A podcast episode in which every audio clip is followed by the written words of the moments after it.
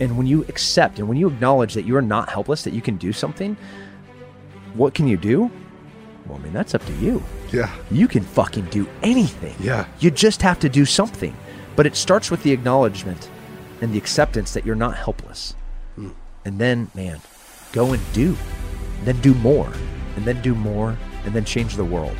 Everyone you meet every single day is fighting a battle you may know nothing about. We're all in the process of overcoming. I'm Justin Wren, and my story has been heard by millions of people through my book, my TED Talk, podcast interviews, TV shows, professional fighting, and my foundation, Fight for the Forgotten. I believe we are all overcomers if we choose to overcome.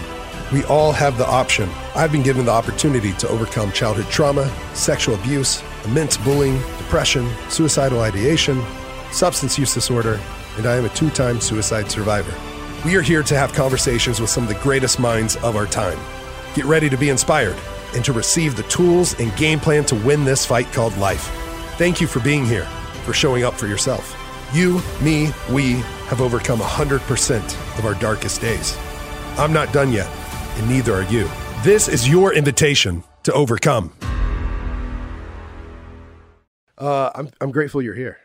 I'm happy to be here. I love Austin. I love this weather. I love you. So Oh. this is lots of love. It's the Yeah. trifecta of love. Well, I think Amy knows I love you. Uh, I um, love you. I uh, love you and I love already, you. Tim. Here we go. the love triangle. Definitely premature. and there's lots of premature things that happen in my life. And loving me too early might be one of them. I don't know. Justin already loves you so much, so that spills over. So I'm willing to go on, you know, his recommendation, there we go. his love recommendation. Right. Well, just because we got you already and the timing of the world, we'll just go ahead and get that out of the way with like Ukraine and Man. all the experience you have. And what is your take on that, the situation? I know that you posted about y'all have teams with, uh, what is it, our allied forces? Um, save our allies. Save our allies. Yep. So I went to Afghanistan um, as part of a group to help evacuate Americans, um, our allies, and I mean people that were just ultimately going to be horrifically murdered by the Taliban. Christians, Yeah. orphans, Yeah. uh, women entrepreneurs, uh, artists. I mean, almost any woman in any occupation is on the like death list of the Taliban, which is kind of sad if you're Christian, obviously. So, uh, and then anyone that worked with the American government fighting terrorism while we were in this 20 year war, they'll of course be on this list. Right. So I went over there with a um, a small team, and you know we we have moved since the evacuation began. Seventeen thousand people out of Afghanistan Wow. in ten days. We moved twelve thousand people. Wow. Um, this is about fourteen percent of total evacuees out of Afghanistan were m- moved by us. Wow. It's wild. That is So- wild. I remember we were actually going to do this podcast and then you needed to go there. Yeah. and I was like, yeah, of course, man. Yeah. And was sending you a lot of love and keeping you in my thoughts and prayers. And like, man, that's, but save our allies. What a, what a organization. Yeah. And as we're talking, I currently, one of my business partners and best friends, Nick Palmisciano, who wrote my book with me, um, he is in the Middle East waiting to fly in to where we have a bunch of safe houses where we have people cached, where we'll move them on to one flight at one time and move them all out. And while he is over there, he's been he's been there for a month now, the poor dude. Um, because things just can, you know, we need visas from one government, we need permissions from this other embassy, we need somebody to handwrite that this one person is going to be accept- accepted, even though that one person's holding up all this just bureaucratic crap about saving lives, which Right. totally sucks. Um, Wow. And while we're doing this operation, Ukraine pops off. And Ooh. yeah, who is right? Yeah. you know um so we were poised because we were by far the most effective at rescuing evacuations humanitarian aid getting things in and and both lily padding a lily pad is where i get somebody out of a war zone and i put them someplace for a short period of time before i put them somewhere else permanently Right. so we we had all of these lily pads kind of built up already. So when Ukraine starts going, uh, a lot of questions like why are we involved in Ukraine? Um, I'm not talking about the politics. I really don't care, but I do value human life, and I hate communism because communism ultimately ends in despair and death. Like I know that, and I think anybody that looks at history can look at it and be like, huh, how does communism end? It ends the way that it ends right now in Ukraine, which is bombs, murder, genocide, and anyone is either a liar or ignorant to not acknowledge that this is how it always ends. And you're watching it in real time. And if you want more references, about 30 different ex- examples throughout history, you can just use your history books, the ones that haven't been burnt yet or censored online. So that's why we're there, is because I hate communism and I think human life is important. And um, the first group of special operations, the Chechens that went in, were specifically looking to hurt and murder Christians, Right. Um, orphans, everybody that's not of value to them. Yeah, I saw one of the tanks online and it just ran over an elderly couple. Like it, it swerved so that it could run over literally this just innocent elderly couple. I think they're in their 70s. Yeah, I mean, so you you do these things like that. it- a very powerful video. Um, if you haven't seen it, you can just Google Russian tank runs over Ukrainian car. Yeah. and you can watch it in real time. Uh, the, you you you do do these things to one. It stops the flow of traffic, right? So you have just put a blockade, and then it sends a message. A, a message like th- these are intentional things that they do. This wasn't like some mad person behind the wheel of a tank. This was a trained military person that's like, I'm going to run over these people because it is going to send a message. Yeah. And they do these things. They're they're bombing. They used a vacuum bomb yesterday.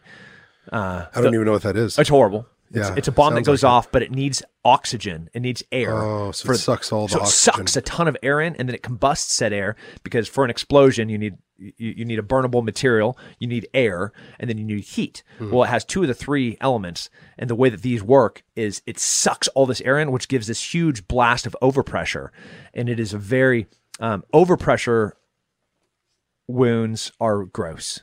Yeah. I mean they're they're horrific, and uh, Russia used one last night. You know, like in a civilian era area Oh, of a civilian city. So yeah, communism. There mean, it is. Without a doubt. I mean, below the belt doesn't even go, doesn't even describe it.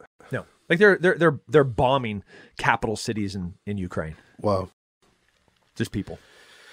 Well, I mean, I guess the scary thing would be thinking. I mean, I've seen stuff circulating online, of course, thinking about a, a World War III potential. Do you think that's at all possible?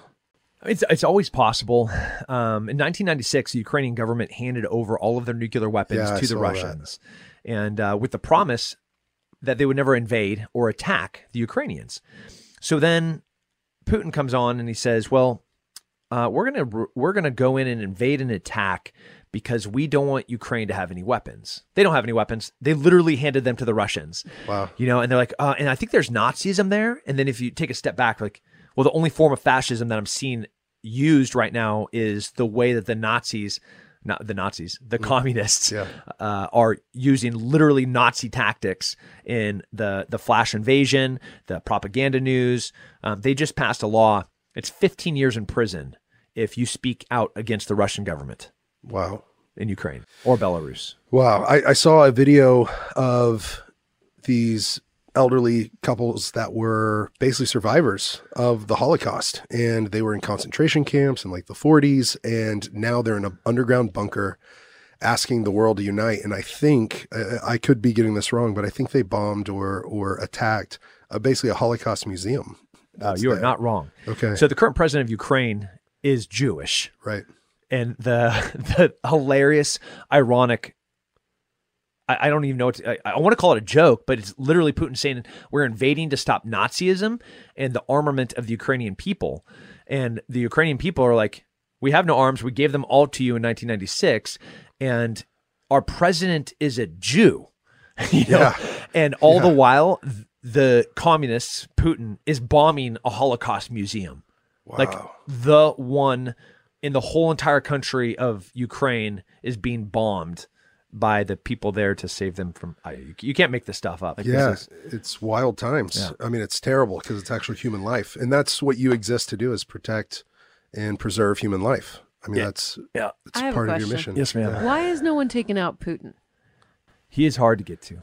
Why is he so hard? To, uh, like, so he's and now he's costing people money, from what I understand. All these oligarchs. Yeah, and then and a, so a how Russian. come they're not? He, he's probably, if not the most powerful person on the planet, he's one of them. Um, the, you know, he shell corporations. Yes, he's a government official. The lo- you know, the, like that man is powerful. A, a, a like a exclamation mark P, all uppercase, powerful that we don't understand because when when you're running the one of the largest countries and most powerful countries with the most powerful military that has their fingers in everything that's buddies with China, you know, especially economically, and is pretty much running all of the fuel running through Europe comes from them. Uh, like that's power we can't understand, and, and that's power that you can protect and insulate yourself. And it's with. a compiling effect, right? Because he's been in charge for so long. Oh, yeah. I mean, Yeah. way yeah, too long. compounding. Use compounding, Compounding, because yeah, force mul- multiplier, right? yeah, both in dollars, power, and clout. So the longer that he's there, every you know the dollar that he put here that then turned to two dollars to four dollars to eight dollars, sixteen dollars, like that continues to compound over time with all of his different fingers and all of the different pies in all of these different compounding ways, and you know like he is powerful. I did see that a Russian, to you, Amy, a Russian millionaire just said, or billionaire said that anyone that kills him, I'm sure. yeah, anyone that kills Putin would get a million dollars from him. He put a million dollar tag on Putin's head. Yeah, that's nothing though. That's nothing, right? yeah, Yeah, and it's it's crazy because I, I wanted to get your maybe talking just about Putin because you're a martial artist, high level UFC. I mean, could have been champ. Like you were just the man when it comes to martial arts, and I think that what comes with that often is to protect and preserve and to serve through martial arts. yeah. And Putin got his black belt in Taekwondo taken away, And uh, judo. revoked, and judo, right?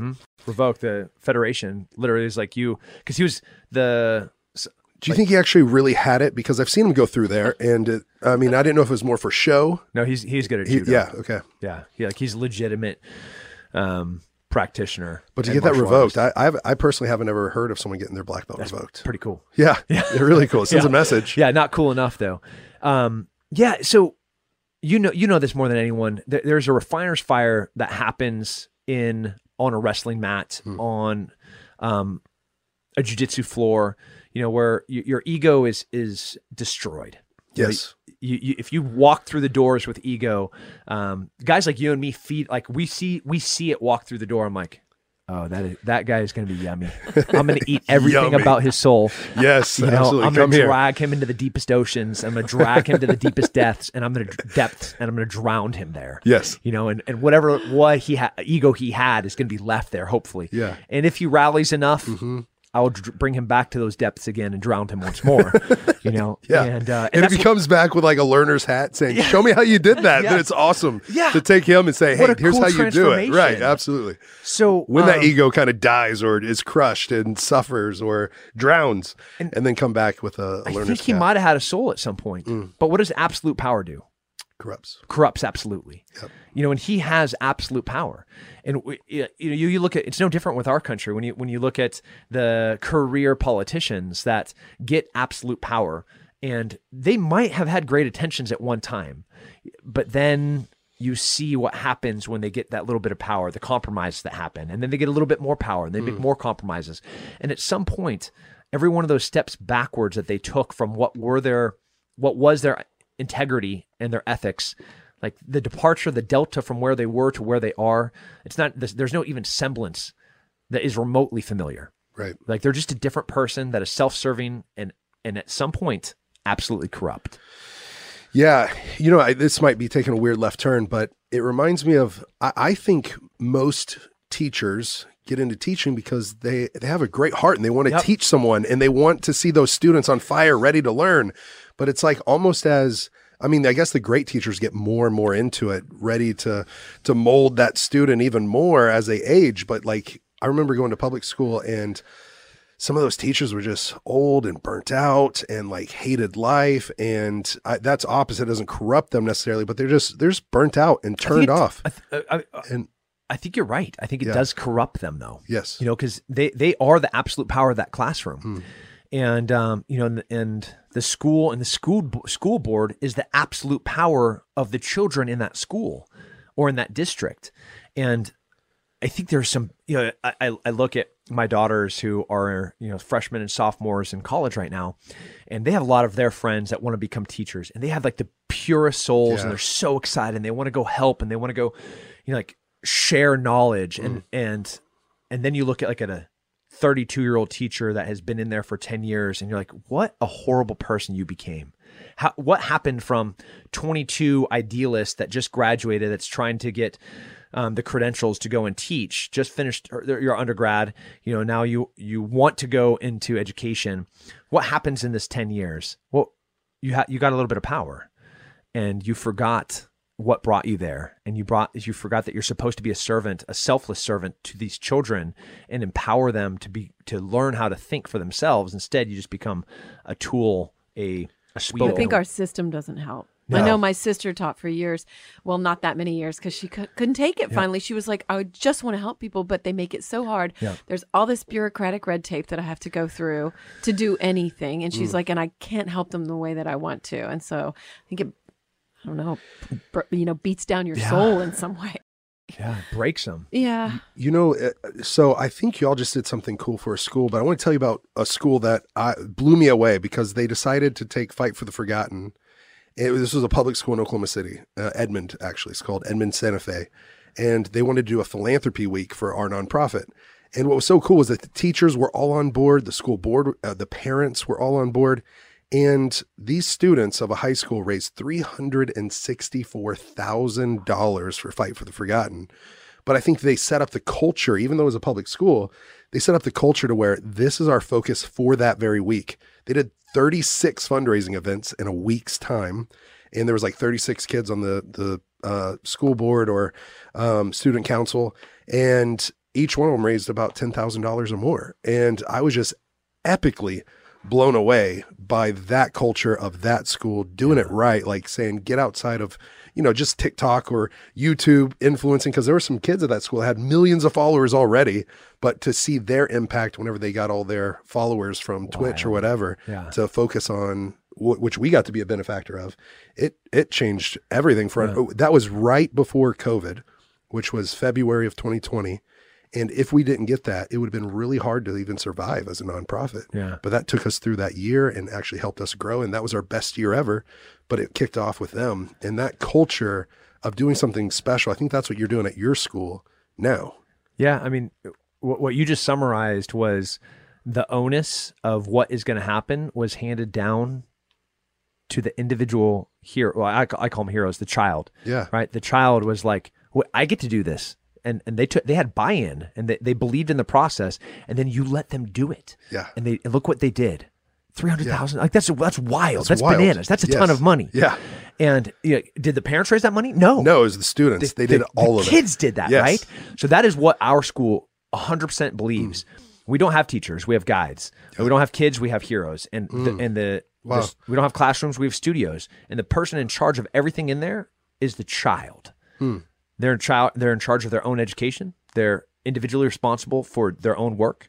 They're like just when you go out to wrestle and uh, you win or lose, somebody gets their hand raised. You don't get to look around and, and blame the teacher because they didn't teach you the curriculum right. You don't get to br- blame the textbook because it wasn't written in a format that is palatable to you.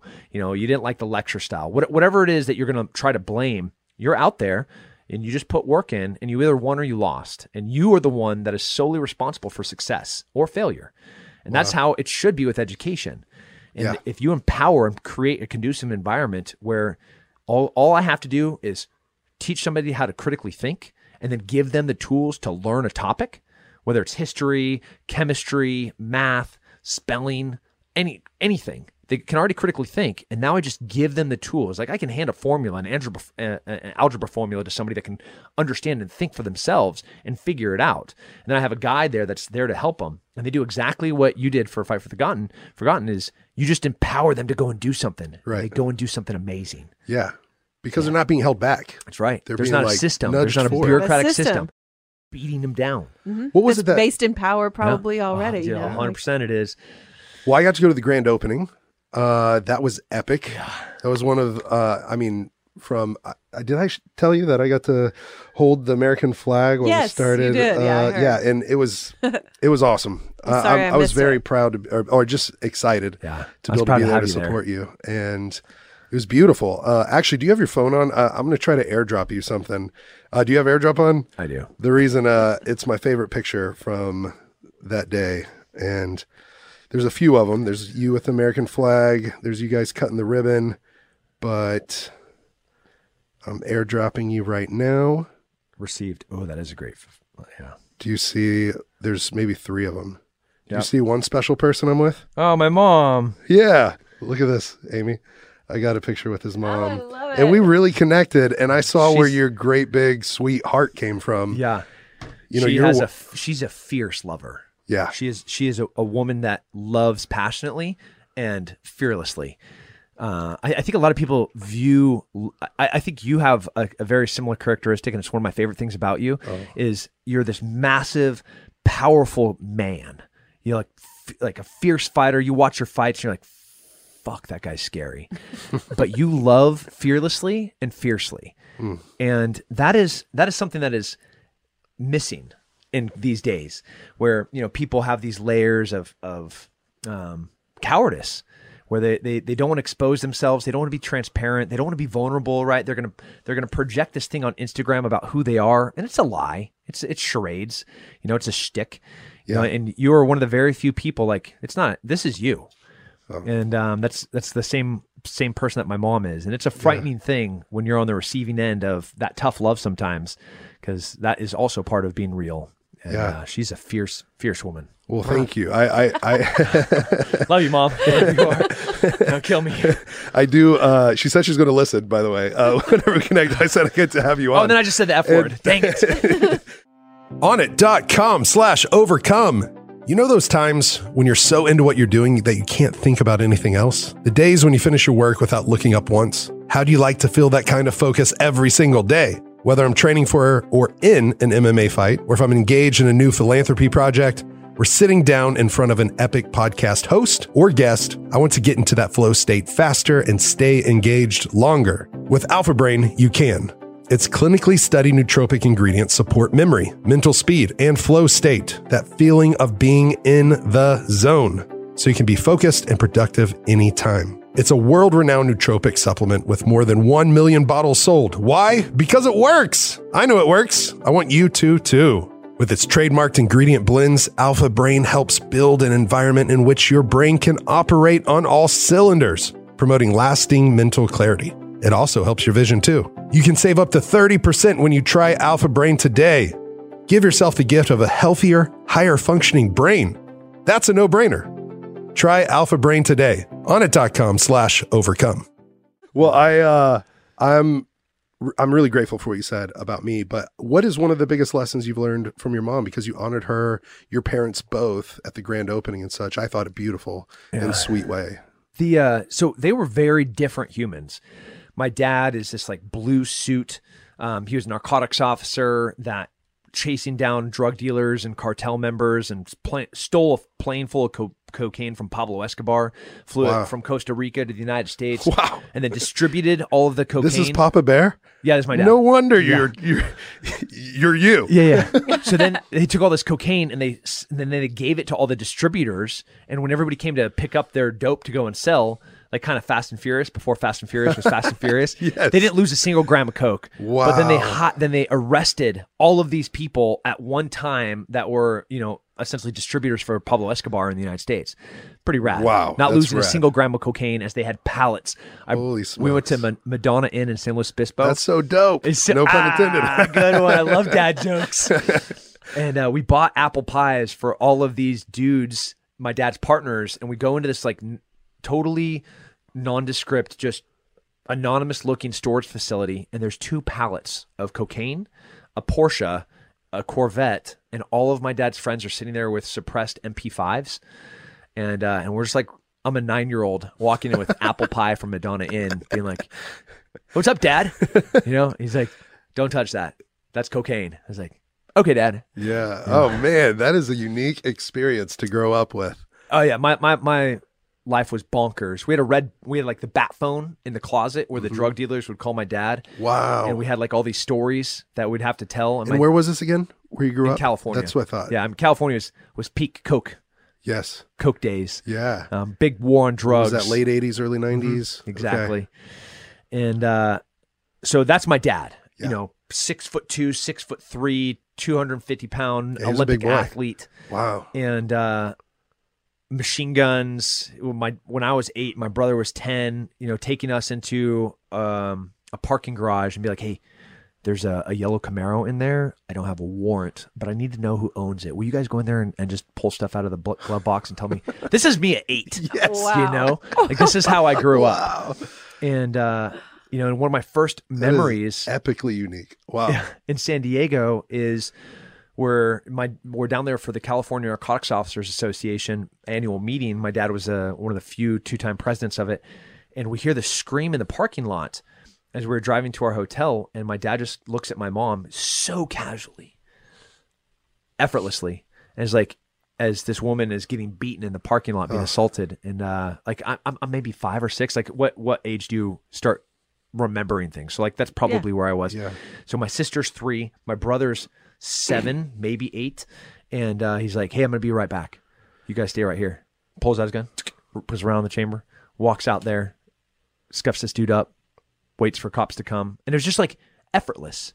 You know, like that's just what you did. That's just what you do. Like that is just the process of of being a man is not letting something bad happen in front of you.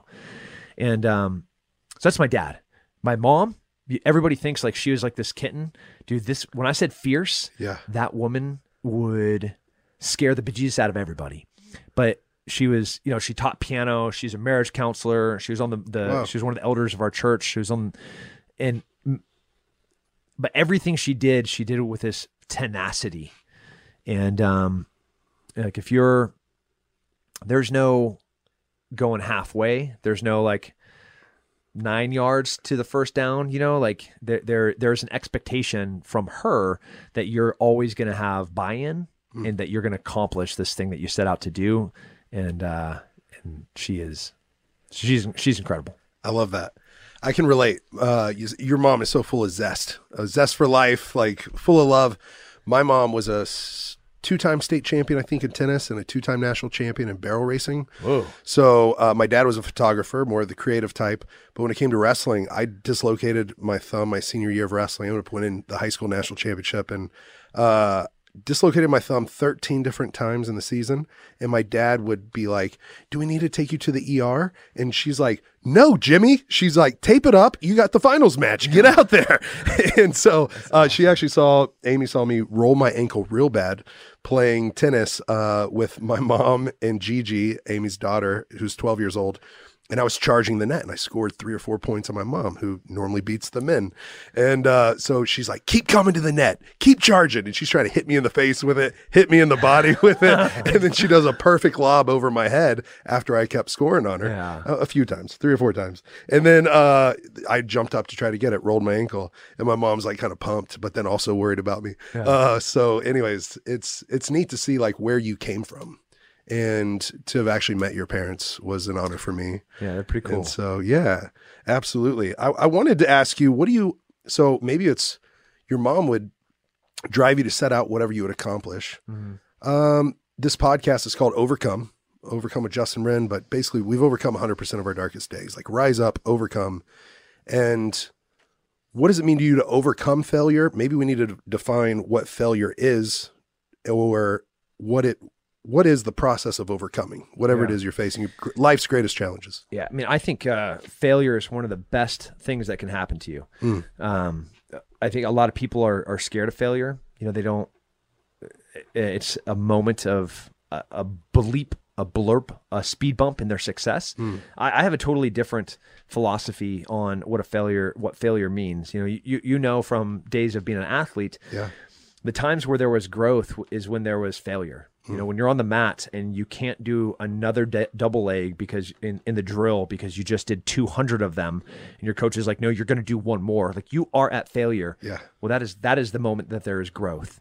Hmm. If you did 199, there was no growth because you did 199 yesterday. Hmm. You know, and there's no opportunity for you to increase. Like the only way our muscles get bigger is for them to fail, and the muscle adaptation is like I can't do the thing that my brain just told me to do. So I have to adapt. And that process of adaptation only occurs via failure. I think your soul and your brain operates in the same way. When I think people look at me and they think that I'm a psychopath because I keep doing all of these things and I keep going out, it's because I'm seeking failure. Like it's the same reason that I surround myself with the Gordon Ryans and the mm. Xande Ribeiros and the Yeah. Hughes and the, the people that I want on the mat is that I can is that I can fail. And it's the same in business. And it's the same with a relationship. You're Like I, I want growth. And I feel that the only time that growth occurs is when there's failure. And then when there's failure, you have to overcome that. Yeah. And there's that opportunity for you to become a better, a stronger, uh, more powerful, more influential, all the things that really matter person happen at failure. Yeah. Wow. That's a powerful and profound way to think about failure. I love that. I'm going to adapt that into to how I look at it too. I mean, that's that's really really good because there's sometimes you just don't think you can go anymore, but when you do, Yeah. you discover a new opportunity of growth and you always come back feeling better and, and, and happy, glad that you actually pushed through, So true. got there. There's there's never a time where afterwards you're like, man, I I wish I hadn't pushed so hard. Yeah. You know, th- that never happens. You're like, afterwards, the endorphins hit, serotonins are pumping, and you're like, God, I feel good. Mm. You know, I want to go fight a velociraptor right now. Like, this is so cool. Yeah. And the only way that you got that is to have reached that threshold and to have been scared, Mm. maybe, and to have overcome that fear. Yeah. I think the only time I've really had regret in in athletics uh, or competition is the moments where I knew I had more to give. there was that's the another gear and some reason that time that night. It didn't happen often, but that night I didn't turn it on or Yeah. there was just there was more in the gas tank. Yeah, I was fighting Luke Rockhold for the for the Strike Force World Championship. Right. And you, when you when you watch that fight and you just watch me wreck Robbie Lawler, go out there and wreck Melvin Manhoef, you know, like go put the who's who, like the at the time, these are like the Yeah, best fighters on the planet. absolutely. And I'm just mopping the the mat with them. And then I go and I fight for the world title, and you're like, this is sixty five percent of Tim. Hmm. And afterwards, I lose a split decision, and uh, or majority decision. I don't remember what the state calls it. Yeah, and um, I I walked out of the ring like it, I just went for a jog. I just lost the world title, and I just like just walked because I didn't leave it all out there. Yeah. You know, Re- reevaluating that, what do you think it was that Fear, just on that night fear, fear? fear as a coward. You know, I was uh, I, I was fear, I was fearful of failure.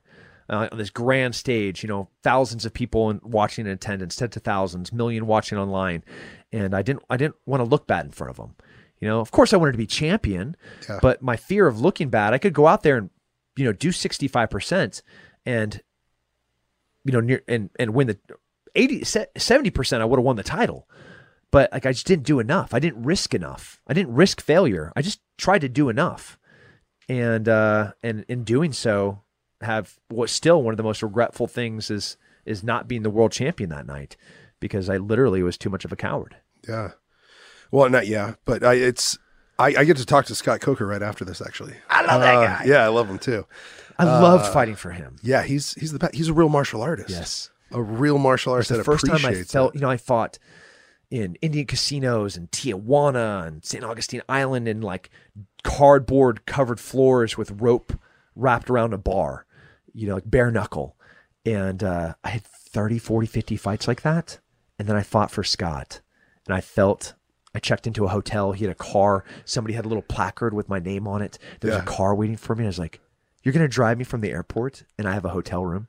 You know, like I'm not going to sleep in my car to go fist fight somebody on a barroom floor. It was the first time I felt like an athlete. Yeah. I was working for Scott. The Strike Force days. Yeah. Those were epic. So great. Wow. Uh, yeah, I love that. I mean, he. I really think he believes and lives it out. His principle of putting fighters first and letting them know that they're appreciated, loved. That uh, I mean, that's what I loved about fighting in Bellator is that like even the camera guys or commentators or anybody that works among them, almost similar. We could parallel this to you and the school you just opened and, and Sheepdog Response. They employ all martial artists because they know that everyone's going to appreciate it, know what's going on, and know what the fighters are going through so that they can relate and help and serve the best. And you do that at this grand opening. I loved how you highlighted that. I'll let you speak to it, but you guys employ all veterans Yeah. or, Um, or first responders and, and uh, police force. And Yep. the uh, it's back to that buy-in and failure to overcome to have to be in a position to really serve um, who you are as a person has to be a vulnerable real human. You know you you and they, uh, you know this there's lots of instructors that will stand up there they'll tuck their thumbs into their black belt and they'll walk around walk around like they're the cat's meow Yeah, you know like yeah. that's not what i want. I want somebody that's sweating that's suffering that is selflessly putting themselves out there In the trenches with you. that's right. Yeah. With the intent of making those around them better. And that's a rare thing. And to find those people, and, and those are the people that I seek out. Uh, once I have them, man, I just do everything I can to keep them because they're they're they're the diamonds in the rough. Yeah, could you could you cast the vision of what was the genesis of Sheepdog Response, maybe the name, and then also what you why you guys exist and what you do. Yeah. So Sheepdog Response, our mission statement is to train and equip people to be able to preserve and protect human life. Um, I was overseas chasing terrorists when really peak active shooting shooters started happening in the United States. Man, yeah. and I'm trying to hunt a guy that's throwing acid on little girls because they're walking to school because girls shouldn't be educated under the Muslim law of the area that I was in by the Taliban. So they're like, oh, we'll just as these girls try to walk to school, throw acid on them. So like we're we're we're hunting these dudes because they deserve to be in the dirt. And um, Do you remember the the there was a documentary that won the Academy Award. It was a short doc, but it was about that. I think it was called Saving Face. Uh, a guy named Daniel Junge. Uh, I know the director of it, but he was there specifically to get the footage of how these men would throw acid in the women's faces. they just hop then on were- mopeds. They'd ride down the road as the girls would be walking to school at school time, and they'd have little plastic jugs. They just pss, throw it on the girls they went by. Man, That was the name of it. Yeah. Saving Face. 2012. Wow, look at you! Yeah, and uh, Glad he did not cover what we did because those guys went in the dirt. yeah, Yeah, Well, I mean, it's I, maybe for some people that don't even understand. You've seen humanity. I mean, you've seen it here. You have children, and, and you are a big time lover. But to go to war, what is the driving force? I, I mean, probably not necessarily hatred for the person in front of you, but love for the people behind you. How do you articulate that? Like, what kind of mindset? Because honestly, I mean, I think I would like to think I could be a good warrior, right? Because I've fought and everything mm-hmm. else, but it's a whole other game going to a cage and going to freaking war. And that kind of drive or depth in your soul to know I'm a warrior and I have to protect. Because some people are so blind to the the actual evil out there in the world. Um, I, I don't know if I ever told you this, but one of the most evil things I've ever heard was I was sitting there with the pygmy people and I met this man that watched his nephew be killed, cooked, and literally eaten, cannibalized. And his nephew's wife was kicked to her knees, machine gun to her head, machete to her throat, and she was force fed parts of her own husband. yeah, Like the most evil thing I could ever think of, at least for me. that's pretty evil. Yes. Yeah, And um, for a lot of us here in the United States, like we hear about stuff like that over o- overseas Over there. or over there, and it's almost like it's a disconnect or it's detached or it's not all the way real. yeah, But stuff like that happens, and you are someone that goes into those situations. yeah. So less than one percent of the United States has served in the military, and of that one percent, about fifteen percent of that one percent ever sees real combat. Uh, so we're talking about this very, very tiny little perspective, you know, and, and who we are as humans is shaped by our experiences in life. Obviously, I've had extraordinary cir- circumstances which have shaped my perspective. And you know, to a- answer your question, like, what what is the thing? Like, does she smell good? Yes. Yeah, she smells does. Good. Yeah, she does. Yeah. She feel good? Like her skin Yes. and her lips, soft, The softest. right? And you're 12 year old. How how like wonderful is the sound of that laughter? Yeah, It's one of the best sounds on the planet, right? Yeah. So those are all things that we love, things that I love. That my two-year-old, the softest skin, the most her little fat butt, and she just got potty trained and she's had dry panties for three weeks, like so rad. You know, my six-year-old playing lacrosse and taking off his lacrosse helmet. And he has sweated, matted, matted hair, sweaty, matted hair for after running up the scoreboard. Like what a stud, man! I'm so proud of that guy. and those things like are fueling and and and my my reason for existence. Hmm. And the contrast of that is absolute desperation, death, despair, which is war. The worst things that humans can do to each other happens in war. And when you look at all of the warrior societies throughout history, samurai, the Spartans, the Romans, they were beautiful poets, mm-hmm. right? Yeah. Sculptors, artists, Yeah. bonsai trees. But man, they could fight Yeah. fiercely. Could they fight fiercely because they were just Cro Magnon men that only believed in violence? No, it's because they loved something passionately. Yeah. And it's no difference. I don't hate the people that I'm fighting. I hate the acts that they do because they're in stark contrast to the things that I love. I love freedom. I love my wife. I love my kids. I love my my two year old's stinky puppy breath in the morning when I first pull her out of the crib. Like I love that smell. You know, and, and the thought of something ending that or preventing her from learning or saying that she can't go to school and they're going to try to throw acid, I'm going to kill you and everyone with you to try to stop her from doing that. And that is where the genesis of it is. And that's that's where the that's where the passion, that's where the motivation is, is knowing that this is what it's supposed to be like and there's evil that tries to stop that. And I'm not trying to fight this evil because I hate it, it's because I love this. Right. Wow. I mean, that's a perspective that honestly, I mean, I can, I can sympathize with, but I can't empathize because I haven't been there. Yeah, you have. Um, well, yeah. I mean, I got to reach out to you after one of the villages uh, that I knew and uh, know and love. Um, they had 46 people that died by machetes. Um, The ADF, I forget their what that name stands for, but in it, I think it's the Allied Democratic Forces, and uh, it's basically an extremist group that is going around in witchcraft beliefs, all sorts of stuff, drinking from skulls, macheting people. And honestly, I was in a moment of, I mean, I lived in a village next to them and uh, just basically in like, I guess, despair, distraught that like this is still happening, actually happening. Yeah, is Jesus a warrior? Uh, yeah. Absolutely. Like, did he ever pick up a sword and lop off somebody's head? No. Did he have to to be a warrior? No. One, one of the greatest men to ever win um, the Medal of Honor never killed anyone.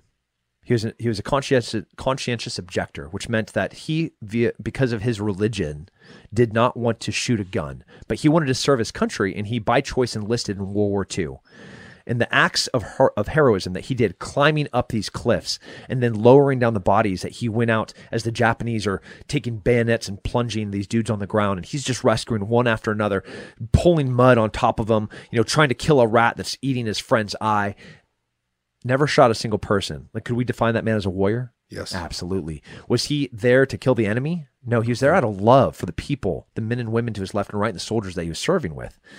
So, I, I, you are a warrior, and the things that you go out and do all the time. I mean, there's no other definition for what you do and for what your nonprofit does besides doing warrior shit, Okay. and it's badass. Thank you, brother. Yeah, I'll go do you. violence. You just stay you. Okay. All right. Thank you. I, I, don't, I don't know if I got to tell you, we're building a health center. Uh, what? Uh, we're building a health center, our first one. So we've done 80 wells. We've got over 3,000 acres of land. Uh, we've seen 1,651 people literally transition out of slavery and into freedom now. Um, and then when Wait, slavery that- still exists. Yes, more more Wow. more on Earth than ever in human history. Over, I think low estimates are like 40 million people. I mean, the lowest estimate I've seen is 28 million. But if you Google that fact, I, I tell I, 40 t- I tell that people like we have more slaves right now than ever in history, and Yep. people are like, "You are so white, you're such a racist," and I was like, No, that's actually a fact. "Yeah, that's that's, that's real. Yeah, I didn't make this I've up. seen it. and I'm not trying to diminish any other times of yeah, slavery. yeah, yeah, for sure. You know, because those matter too, Yeah. and I'll absolutely fight for them. And I believe that what happened was wrong, and and and and I'll try to make it right in every imaginable way, and ensuring that you can succeed via hard work and individ- individual responsibility. But there's more slaves now than ever in history. yeah. So, um, and so we can't be blind to that. yeah. And we we can help. We can do something. And it's your bigotry and racism that's not seeing it. Not yours. I'm, I'm saying Yeah, yeah. you, they, hmm that throw stones at me. Well, so the Cowards. the thing that I love with this health center we get to do, we have the two of the best partners in the world. The founder of uh, Engineers Without Borders, they have 17,000 engineers. Wow. And whenever he started that, he basically was in there because the engineering departments at all the universities were just building like suburban homes or multi-million dollar corporate places.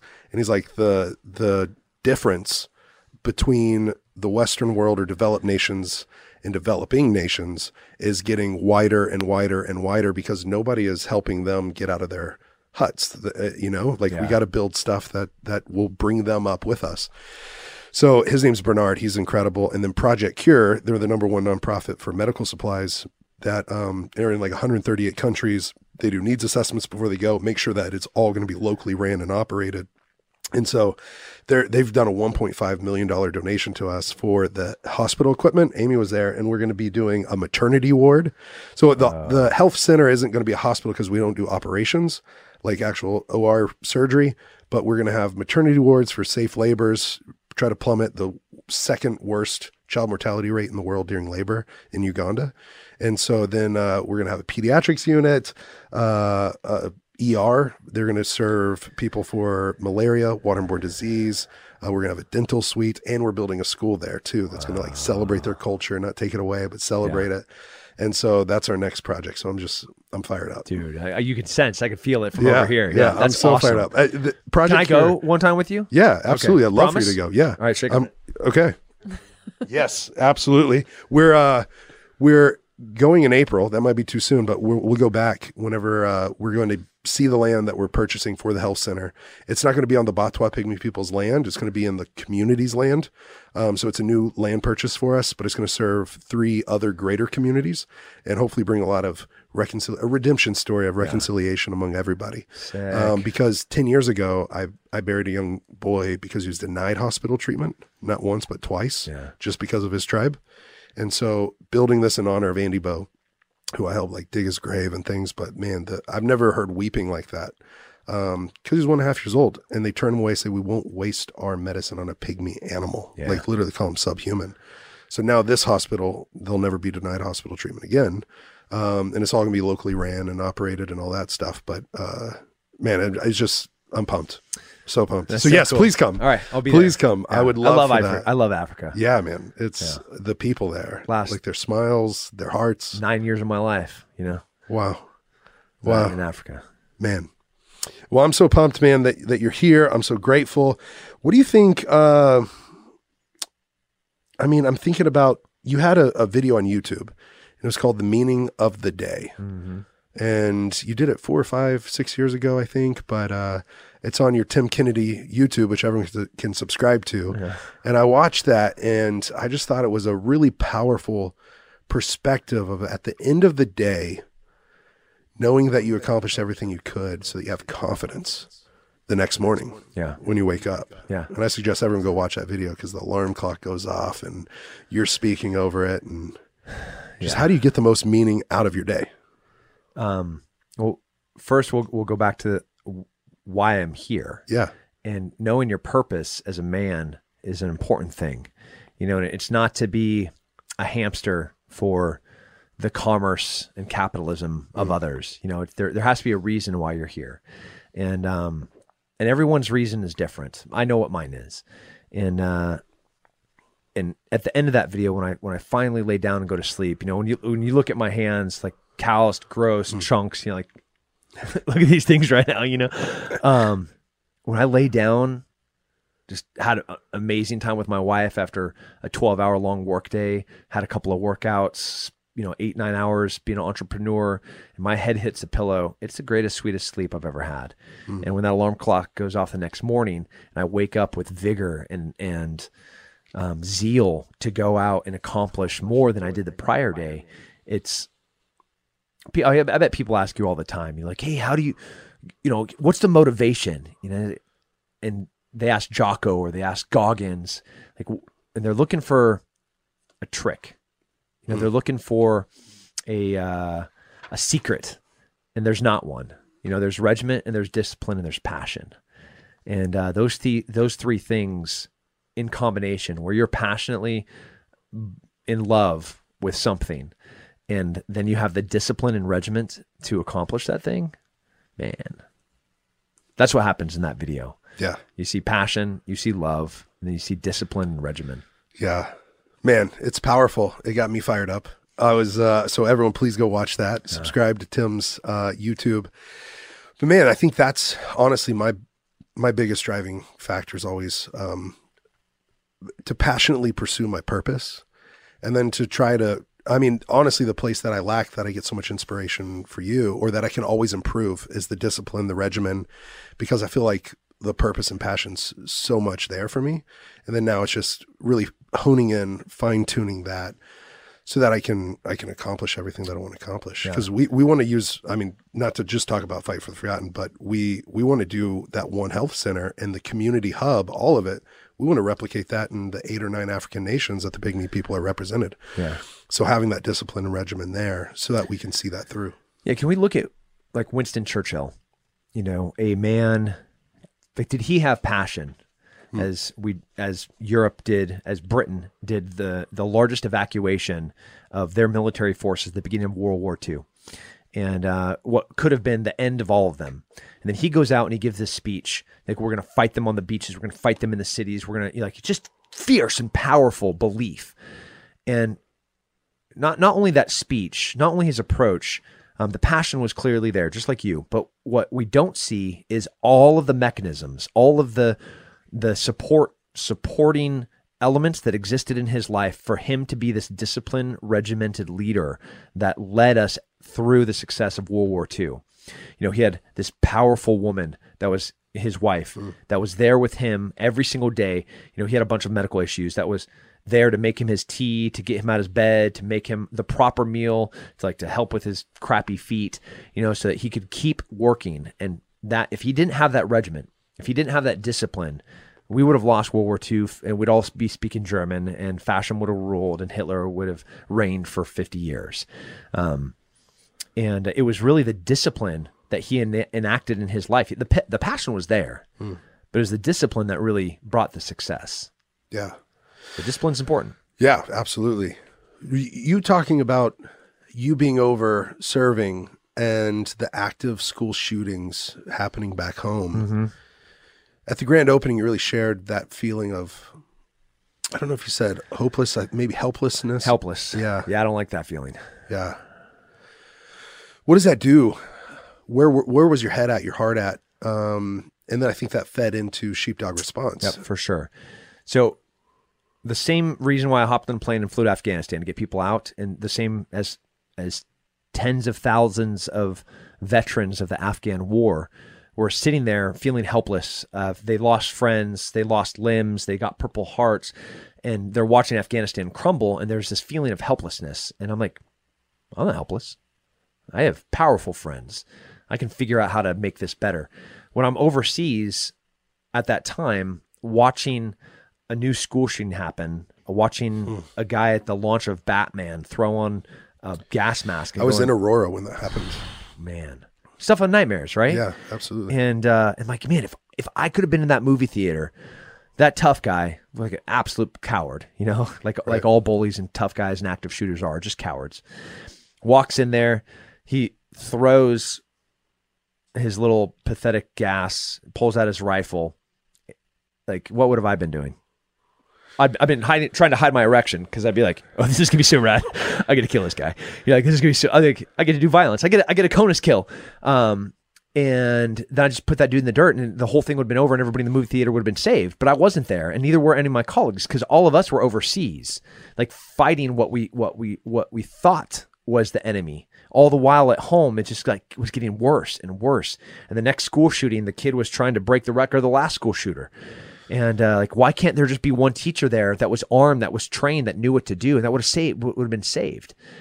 And um, well, that realization, where like maybe if I can't be there, can I train somebody that would have been there? And as a force multiplier, as, as a person that literally goes out all over the world and trains people how to fight for themselves, like I can do this back home. And I know all the people that are the best at it in the planet, and I can bring them all under one roof, and we all have one approach to empowering people to taking back that individual responsibility of their own safety and their own family safety and their own community safety and their own church's safety and their own school safety. And then once that onus, that power, that freedom is back with the individual, because nobody's going to protect you. Nobody's going to protect your family. Nobody's going to protect your kids. Like it's going to be you or the things that you did to make that happen. So that was what sheepdog response was. We are going, the, the sheepdog literally protects the flock. Yeah, tell me that because uh, I, that's a hazy memory for me. I, I, went to one of your sheepdog events, but uh, I was trying to tell Amy earlier what what does that come from and what does it mean and the story behind it. Yeah, I mean it's it's a metaphor. You know, metaphor. it's um, you have three different groups that these are generalizations. I know they're they're not great in 2022, but I, I think they're they're accurate, especially in current days. You, you you have the sheep, and there's nothing wrong with being a sheep. Like a sheep goes and eats grass and it makes more sheep and it lives a happy life. Like it just wants to exist. And there's lots of people that just want to exist. And there's nothing wrong with that. Um, and I don't mean because I think like sheeple, oh, that guy on Twitter or this guy on Instagram, like they're just sheep believing, you know, media. That's not what I'm talking about. I'm just talking about people that just want to live their lives. Right. Right. And then you have the Peacefully. wolf. Yeah. Just yeah. they just want to exist. No, they don't got no problems. Nobody. They just want to be just want to eat grass and, and make more sheep.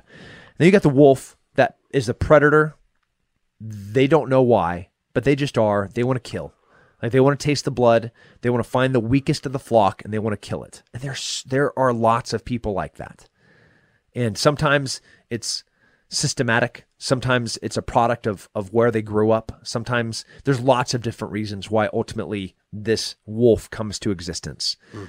Um, are they more prevalent in poor communities? Yeah. Are they more um, frequent in socialist and, and communist areas areas absolutely. Uh, and they just want to hurt the weakest of the flock the easy meal. And then you have the sheepdog. And the sheepdog is a special breed because it's big it's strong um, it has canines right. just like the wolf has all the predatory instincts just like the wolf. It can get down it can move just like a predator. The one thing that is different from it to the wolf is that it likes the sheep. It just wants the sheep to live, and he's not cool with something going and killing the weakest of that flock. So he'll not just go fight for it, but he will die trying to protect them. Hmm. You know, like you might kill me, but you're going to have to step over my bloody co- corpse with the one or two limbs that you have left because I'm going to tear them off. You know, like you can go and try and eat that sheep, but you're going to do so without your jaw because I'm going to take it off when I'm trying to tear your throat out. You know, that is the thing that is inside of sheepdog. And there are so many people, whether it's on a martial art mat or the first time that you touch your child, like delivers covered in all that weird white phlegm and blood, maybe a little bit of poop and urine. You know, you never know. It's delivery table. But you touch your baby for the first time, there's nothing on the planet that will stop me from doing anything to protect this child right? And and they and that thing gets ignited in us. Moms have it. They lift up cars to rescue their child that's pinned underneath it. Yeah. You know, an 80 year old woman as her husband is train, changing the oil in their car. The car starts rolling back and pins him underneath it. And this 80 year old woman goes up and deadlifts this car. It's in us, yeah. you know. And and most people, it's dormant, and we just leave it. But we're in a time where that has to be trained and that has to be ignited, and that passion to protect and preserve human life needs to be disciplined. And that's that's what we do.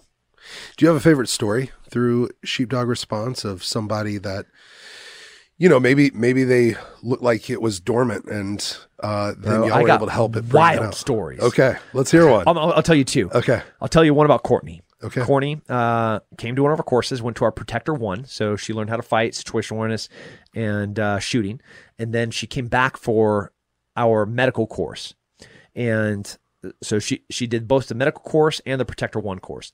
She is working at a at a not a prison at a jail in Louisiana, and a guy there assaults somebody else, and then starts to kill himself. Oh, so he takes a razor blade.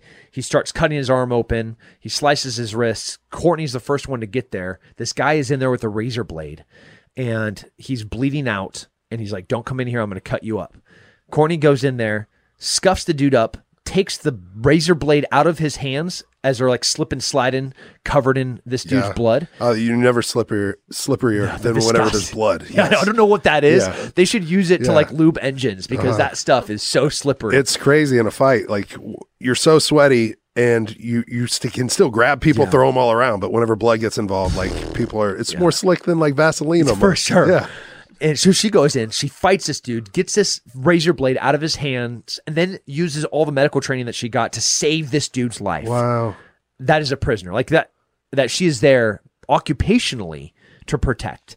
And she risked her own life to save an inmate at a jail. Hmm. It's pretty rad. That is rad. Did she use the tourniquet? I, Yeah, I- she you did. guys were showing that, and you, you jumped on the ground, and there was like five or six kids at the grand opening Yeah, putting tourniquets on all like, your arms. Veins have recovered because those kids like crank that thing down. Yeah. Yeah, a great tool that will yeah, in Las Vegas at the Las Vegas shooting. Had there been 50 tourniquets there, there no doubt would have been 50 less deaths Wow. just from tourniquets. Like if you just threw 50 tourniquets in the air at in Las Vegas. Wow. And people knowing how to use them, but it's Yeah. pretty simple. Yeah, I mean, it's really hard to mess it up. yeah.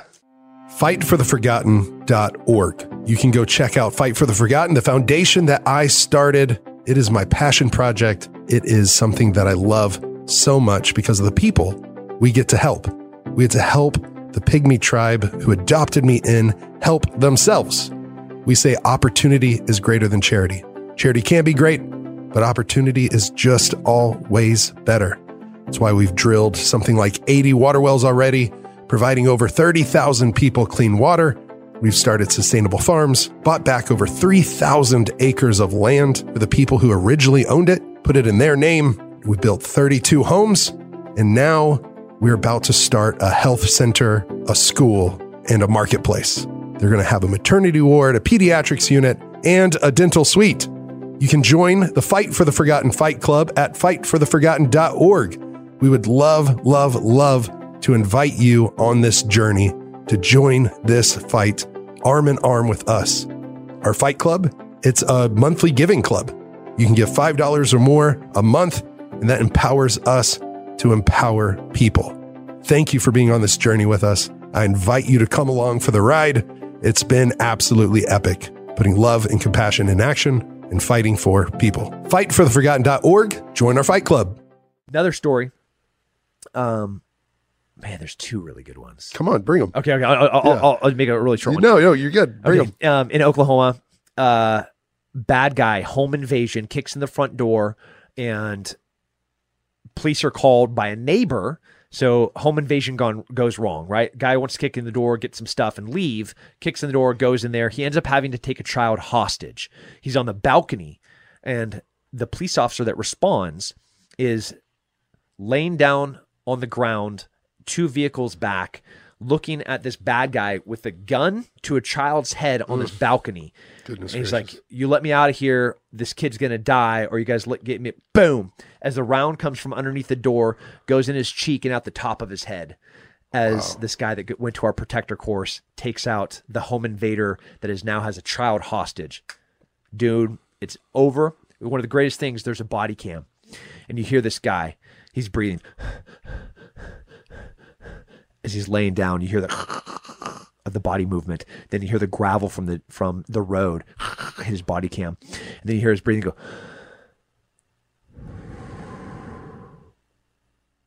Pow! Boom! Hit the kid screaming. There's one second where it's just he stops breathing. Hmm. The shooter, you can hear his breathing, and you hear the round crack, and it goes off. You hear the impact. It's like, and there's a second before this kid start starts screaming. And then the kid starts screaming, and it's the best sound you've ever heard. Because he's alive. He's alive. He's fine. You know, just like hearing your child breathe for the first time, where they go, and then they do this powerful scream, and everybody in the hot, you know, in the delivery room is like, "Ah, yes, that's a good, powerful scream. I'm proud. Like this little daughter of mine is going to be fierce." Another story. A, uh, I'm, I'm using a lot of first responders because they're the ones that we get. But Yeah. we have moms. Oh, But this is Kyle really Kingsbury. saving, saving lives. Let's do Kyle Kingsbury. okay. Do you yeah. hear this story? No, I haven't. So this is two weeks ago. Two weeks ago? Two weeks ago. Well, I just saw him a week ago with here, you. in, here in Austin. Okay. He is with. Amy knows Kyle too, really Yeah. well. Oh, you're not gonna like the story. Okay. Oh, okay. okay. I'm sorry. All right. All right. Kyle is at the park. Mhm. He is Bear. Yeah. Bear has hair like you. Yeah, for what sure. a what a beautiful little Yeah. dude, right? Gorgeous. Was he six? I think so. Seven, six or He seven? might be seven, but six or seven. Yeah, and just he- a he's a stunningly beautiful young man. yes. And then Kyle has a littler one, a toddler that Mm-hmm. he has on the swing and he's pushing. And they're just at the park playing.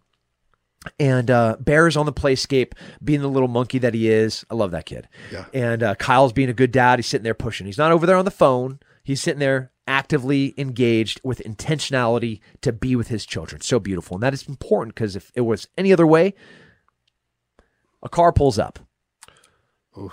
Yep. Couple people in it. All everyone in it, to include like this 10 year old boy, are wearing masks. And where Kyle lives, it's not common.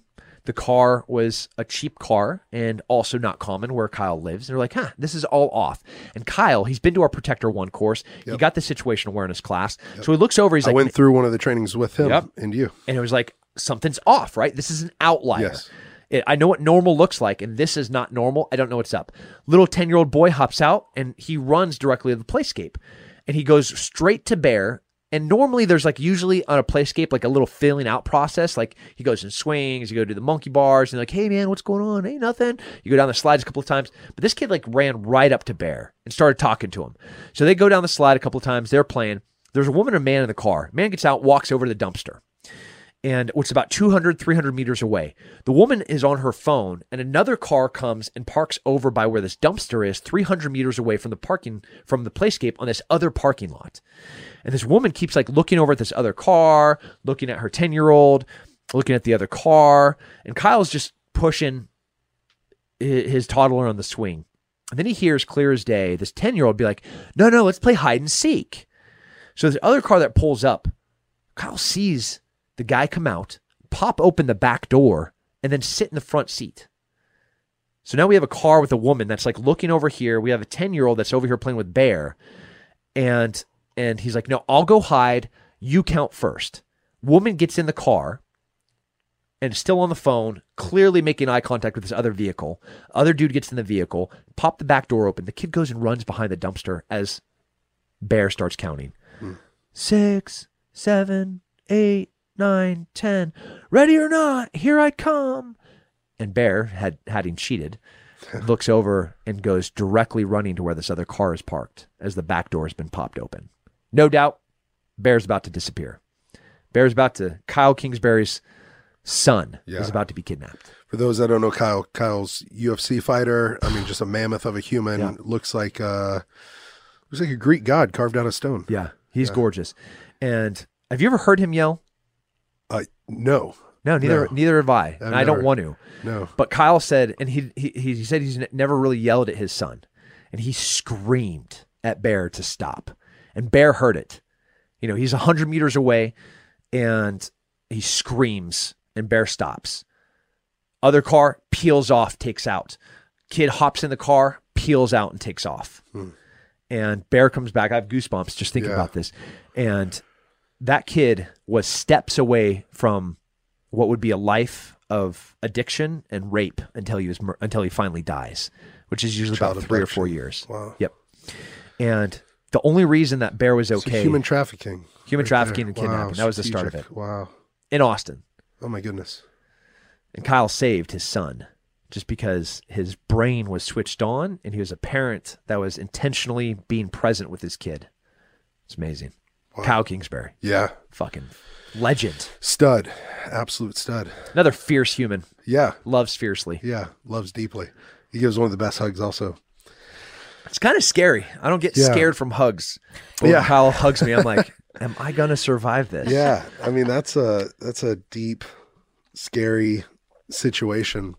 And I think you equipping people just so that they know, have the confidence that they can just have more situational awareness and be able to take action. Yeah. I was wondering, what do you what do you think defines a hero? We have a program called Heroes in Waiting for Yeah. bullying prevention, and basically we try to boil it down to simplifying it for young kids to know it's not superhuman power, superhuman strength. It's seeing a need and taking action. Yeah. But what Love do that. you call a hero? What is heroic, and and how can maybe anyone, Yeah. everyone be? I mean, hero? in this in this era, in this society where allowing things to happen, you know, um, have you seen Ugly Girl or Mean Girls? uh, Yeah. I haven't. Amy has. Of course. Do you remember that, it. that book that they made, which The was Burn like- book. The Burn book. So in in this movie, Mean Girls, I, I, um, I want to. Maybe we can watch it again. You and me together. Watch Mean Girls. Well, these mean girls, they in the burn book, they just took all of the ugly things about a person and they hmm. put it into one book Wow. that they could use against that person. And all of the friends had one, and all of them were complicit in it. Hmm. You know, um, there's this really beautiful photo of everyone doing the the the Nazi Hitler salute, and there's one dude that's standing there like this. You know, everyone present there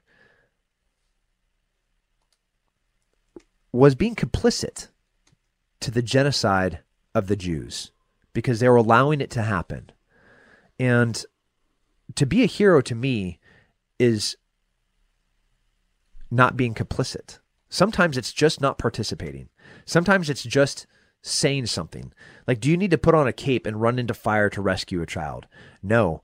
But making sure that the gas was turned off when your wife was done cooking and she has a million things going on, like that's heroic.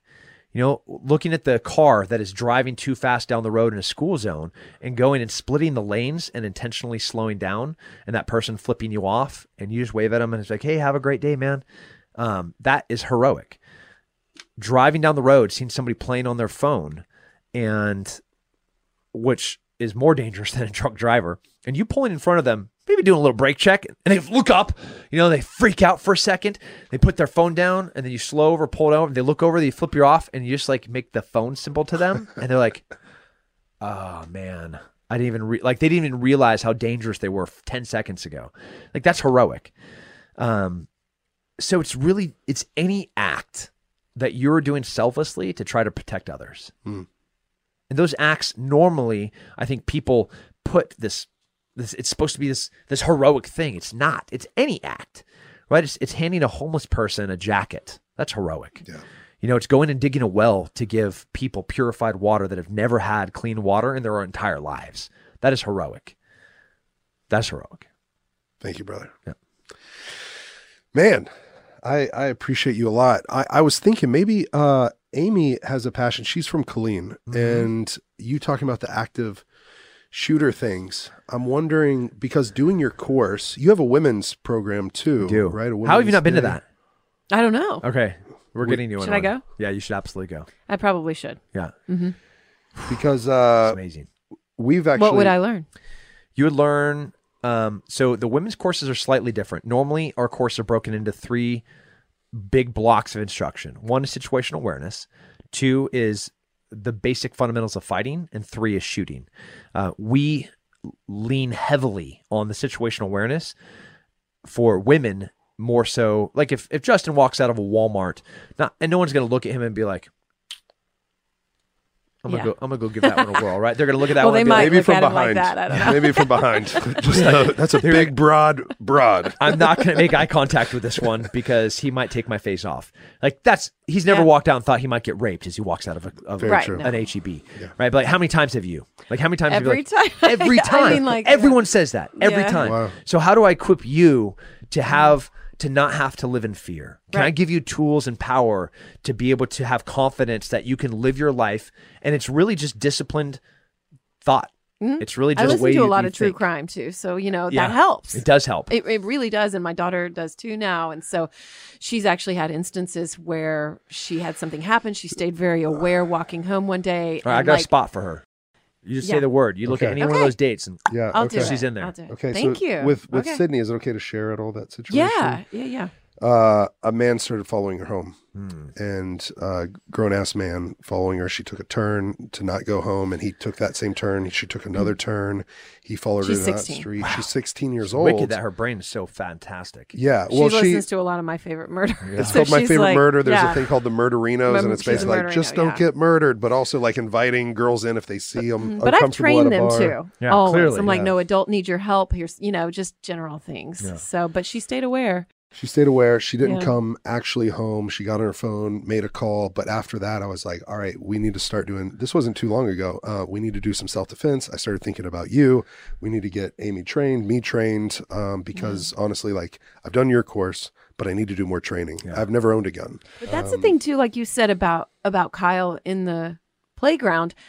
If you're just looking at your phone, you look down for a second. He's gone. Yeah. something happens. He's gone. Someone Yeah. does something or whatever it is. Or if she was walking home looking at her phone, Yeah. you know, like we gotta look up. You gotta look up. Yeah. we gotta look up. Yeah, But that's a disciplined thing. You know, like th- Yeah. that device sitting on our this table right here, like, yeah, I want to pick it up and see how many emails I need to respond to or how many Or messages just or screw around on TikTok or Yeah. whatever it is. Yeah. yeah, it, and and that could be your death. Mm. That could be the loss of your child. Oh God. Like there's times like I gotta work. I have to pick up my phone and work. You know, but it's not when I'm walking with my two year old or at the playscape with my six year old, you know, or my child is walking home from school. Like zero chance. Mhm.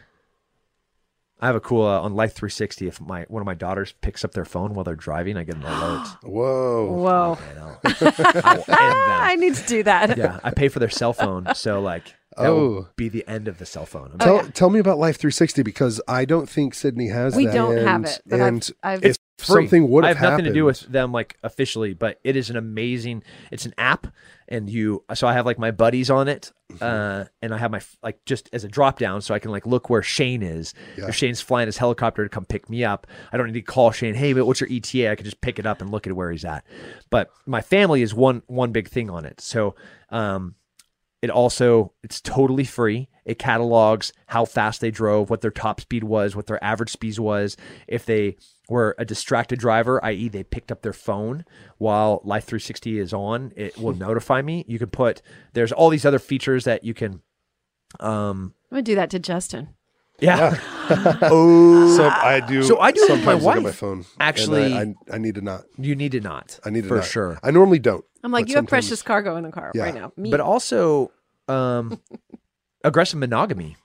I like that my wife knows where I'm at. aggressive monogamy. Yep. Right now, she Wow. could look and see that I'm Right at here. this address on Lamar. term. Yeah. Did you make that up? You coined that. No, it's yeah. my wife's. Um, It's be- hers. It's yeah. hers. There'll be times where my phone number just randomly changes, and uh, like we could go to get tacos, and we had a time, and, and I walk in five minutes late, and uh, you're like, "Man, did you not get my text?" I'm like, "No, I didn't. I didn't get your text. Um, why? Uh, what's going on here?" And I find out my phone number's changed. And my wife's like, "That was aggressive monogamy." She's like, "Just She'll just change your number. yeah.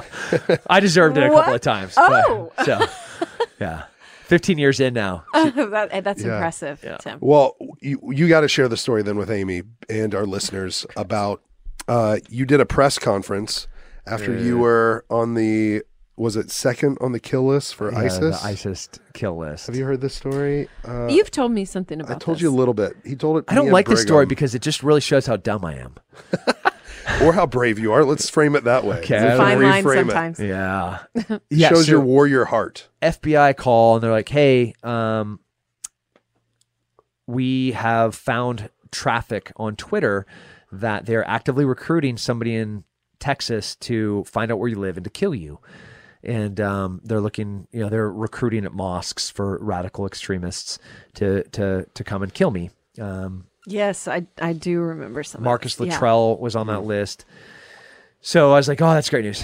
And the guy's like, "I'm sorry. What did you say?" I'm like, "Uh, that's fantastic. Thanks, thanks for telling me.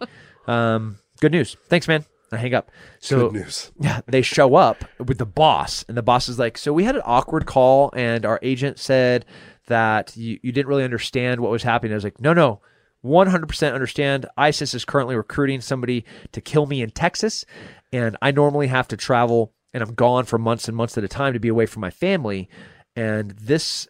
Idiot, this lame brain psychopath thinks that they're going to come into Texas and try to kill me. So nothing could be happier. I don't have a CONUS kill. Um, I don't have to travel and be gone for months at a time.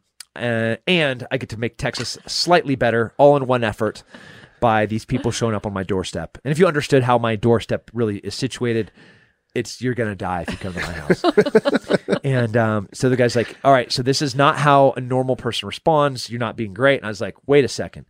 So then I call my buddy at Fox and I was like, "Hey, can I go on Fox?" So I go on Fox News live, and I'm like, "So I live at 9500 Cedar Crest, Austin, Texas, and if you're gonna send people to kill me, send them all, but know that they're all gonna die. You can send whoever you want." but just know for a fact they're never going to come back. This is on Fox. And uh, my wife was pissed. She was so mad. So she grabs the kids and leaves, you know, and I was like, All right, I'm here. I get it. Camping out for a week or two solo, just Yeah. ready to snipe. Yeah. Wow. Um, They never came. They never came. Yeah. They're cowards. Yeah. Man, that's a bold move. Yeah. That's a that's a different kind of gear or strategic screw loose to be able to have the that those cojones. I know who they are. Yeah. You know, um, I walk. I, I I watched them in Afghanistan go into a village, and um, rape and murder every single but every every person in it, every person. And uh, fast forward six weeks, another mountaintop in an observation position, and the ex- I mean, you could. Uh, it felt like it was um, deja vu. You know, the- the feeling like Yeah. I've been here before. I know exactly what's about to happen. That was the feeling. But I'm watching what is about to happen repeat, where the same people are about to go into a very similar village. I'm in a very similar Overwatch position, and I'm going to watch in real time the most horrific things happen to humans in front of me, and I'm not going to be able to do anything about it. And then an old man, and Afghan old, like Africa old, hmm. it's different than old here. You know, so like when I say a man looks ancient, this he might have been 60 or he might have been 217. Yeah. Well, people just live outside. Yeah. And they're weathered sometimes. he has this old musket. I mean, it's like musket. he cracks around off on Taliban, rolling into his village, and they, like a fart in the wind, disappear. They run for their lives because of one. because of one, one old man, one old man, and a will and a desire to protect the people around him. That's love, right? Mm. That's fearless love. Because do you know who would have died worst? Was that man. Mm. But he didn't care. His grandkids down there, you know, his daughter's probably in the village, and they could fillet him and burn him, burn him alive, and he wouldn't have cared. He would have done the exact same thing. But instead, what happened is they turned and ran like the cowards that they were. And there was a whole group of them. So like I know who they are. They're they're cowards that wouldn't even fight one old man. You know, but they'll walk into a helpless village. Yeah, I mean, you know this firsthand. Yeah. This is the things. Those are the type of people that they are. They do not respond to real men of courage and brave men that will do violence on behalf of those behind them. And the people around me are skilled at violence, and that's what we're trying to do. Is we're trying to teach people to be skilled at violence, not to be a militia, but so that they can go out and preserve and protect those that can't preserve and protect themselves. Are we going to fight for gays? Hell yeah, we are. Blacks, yeah. Asians, yeah. We don't care. Insert any way that you can label a human, and and then take it all away because either way it doesn't matter to us. It's just a person, and Yeah. every single and every single life matters. Yeah, man, without a doubt. I think you partially either influenced or inspired, but you're definitely affirming our fight for the forgotten vision statement, which is just simply defeat hate with love. Yeah. I mean that that is what overcomes hate because I've I've too seen it on a, a smaller scale, but I've seen what love can do, and it can drive out that darkness and defeat hate with love. Yeah. Man, And not only that, you know, on a much different scale, you always talk about bullying and it just takes one person. There's all Mm. Yeah. these studies Yeah. that are just one person yeah, saying something as simple some, as saying something like stop.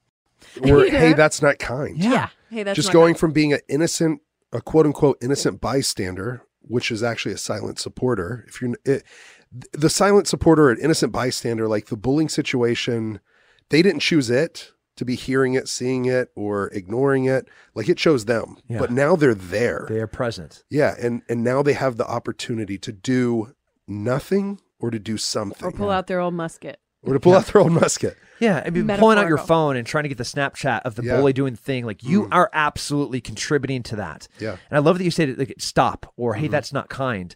You know, like any one of those things ends it. It does not need to be like people think like a bully proof person is like the the tough, strong, skinny kid that's gonna go walk up to the bull and be like, Hey man, don't do that. You're like, I'm gonna have to fight you. That's not what it is. Yeah. Like it's a position of love being like, man, that's that's not a nice thing to say to that person. That's not or No. whatever it is, just as simple. Yeah. And, so and they and they run away like Yep. you were talking about.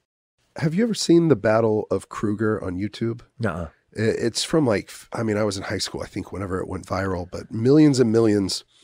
And it's maybe like a six or eight minute video, but it's, I think it's in the Masai Mara or the Serengeti.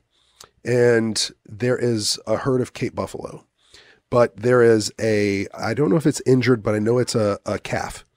And it's this um, calf buffalo that is in the back of the herd. And it's smaller, younger, potentially weaker. Um, and this pride of lions comes. And they pick it off. And when they pick it off, they're right by a river. And the lions tumble down, two or three of them tumble down this cliff, and they end up in the river. And now a crocodile, a massive crocodile, big boy, um, chomps this Cape buffalo calf, this baby calf. And now they're doing tug of war. Literally tug of war, two or three lions. seen the photo. Yeah, pulling against a crocodile, one baby Cape buffalo. All the other Cape buffalo ran and they're fleeing for their lives. But and one's running with them. But it stops and it looks back and stops and it decides to turn around. Yeah. Whenever one turns around, another one turns around and another one and they go up and the lions basically pull back from the crocodile croc loses. And now they're about to just eat this thing. And now there's four or five of them standing there and they're kind of like, I don't know, pawing the ground or whatever, hoofing it. And one decides to run in there and hit one lion up just gnarly into the air, eight to 10 feet in the air. And, but now it's not just two or three lions. Now it's like literally eight or 10 of them.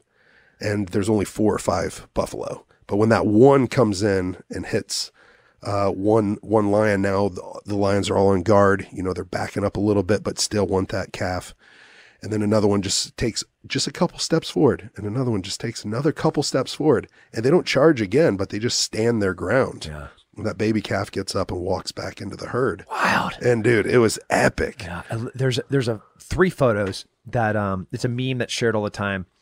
It's a little cartoon, and it has the dictator. He's standing there with a whip, and everybody is down bowing before him, and they y- y- the, this dictator's just sitting there whipping, whipping, whipping, and then one person stands up, and the whip is directly directly centered at this one person, and then three people stand up, and then the last photo is the people stand up, and the dictator is down on his knees, what we know is pleading for his life, and um, Wow. you know, but it, you just said it, man. It just takes one. Yeah. It just takes one act of courage, one act of selflessness, one act of bravery, and then the everything changes. yeah yeah absolutely uh is this the picture amy Yeah. that you pulled up Uh, yeah, I thought he I might pull it up there. uh, maybe- yeah, there you go. maybe grant can pull it up for us It's on my screen. oh i see it that's powerful um and then w- that reminds me How'd of a you find picture that so I've fast? seen.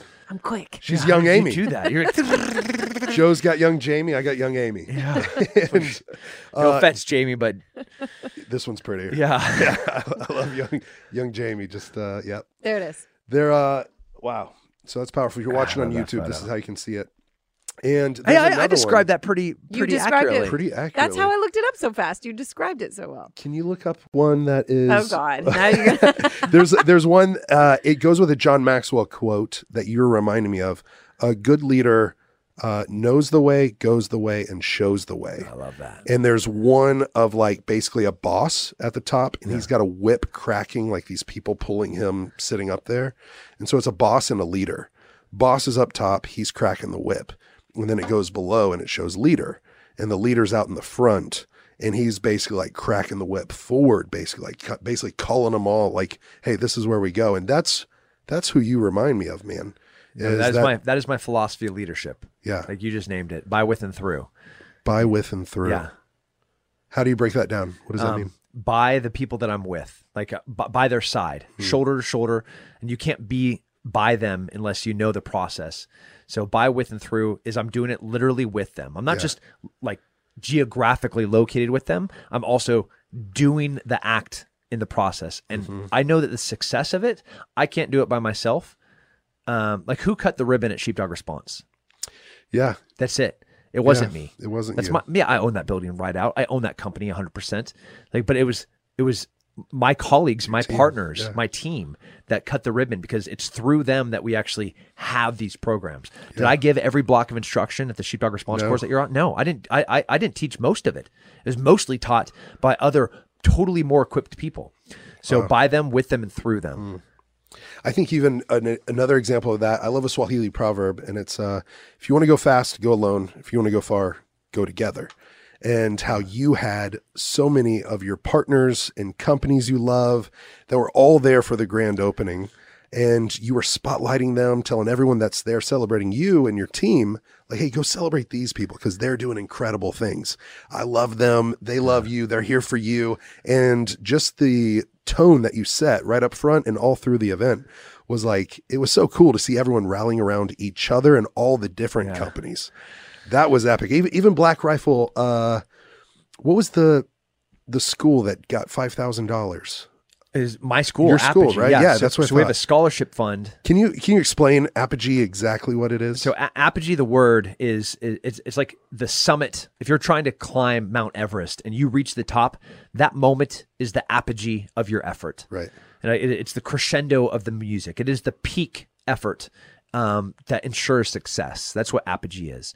And um, you cannot get to the top of Mount Everest with somebody carrying you. I don't care what Sherpa you have.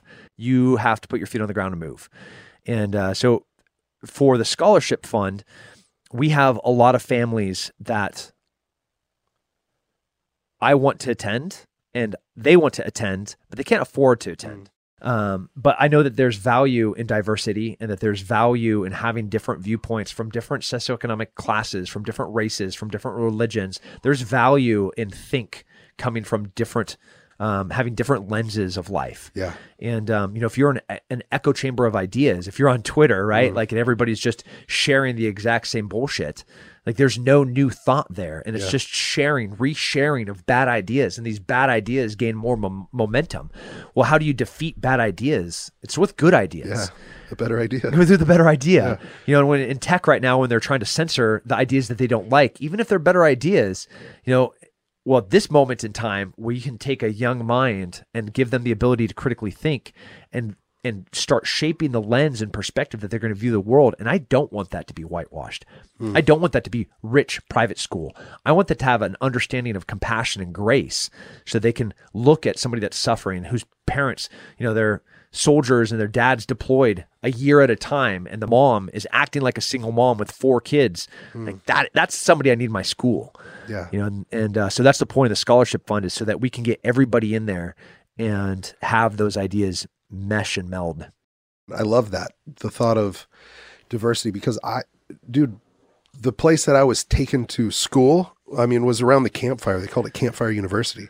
And sitting around that campfire and sharing, you know, they're a storytelling society and hearing those stories from a completely different culture, country, community that like I honestly had no context for until I was there living with them. Fell in love with them right away, but then ended up living there. And, and you you know that going to new places, new a lot of people don't get to travel and see it's a bummer that yeah it is and then you had something really special you said there it was a it was a speech. We might have amy pull it up but actually she just pulled up the website for the school. What is the website amy so people can check it out? Uh, people can check a- apogeecedarpark.org. yeah.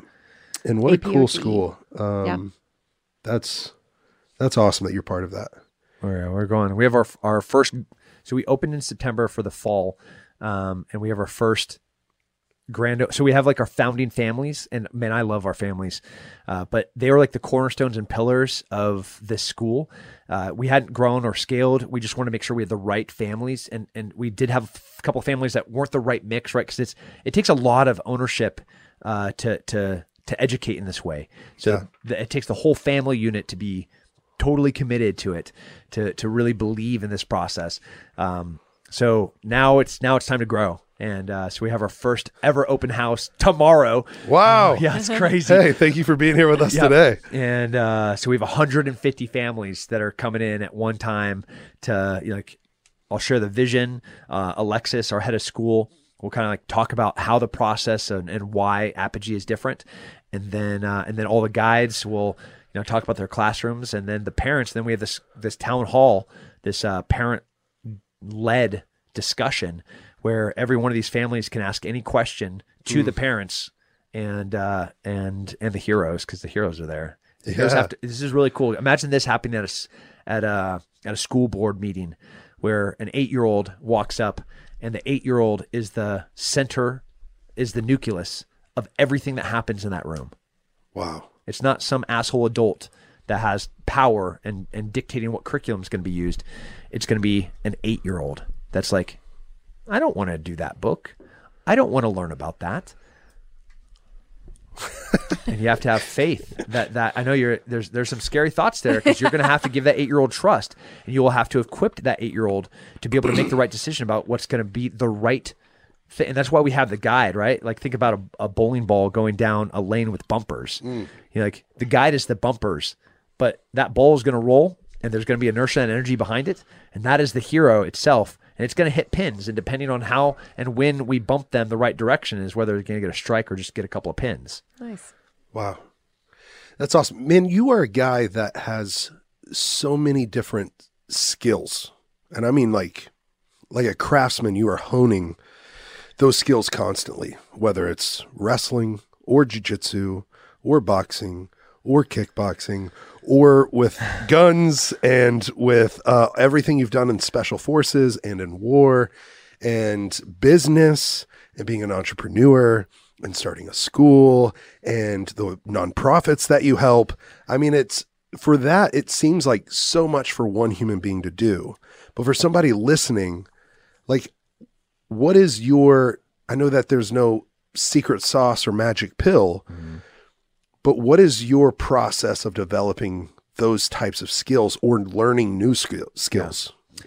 um, in the same way that you deal. So, some people can deal with more stress, and the reason they can deal with it is they have more because they have more coping mechanisms, right? They have um, they get good a good night's sleep, they exercise, they eat good food, um, they don't drink alcohol, they don't smoke. They have a healthy family unit. You know, they have a great partner. They have great kids. They're they're they have good friends, and all of those things, all of those different coping mechanisms, enable them to have more, be able to handle more stress.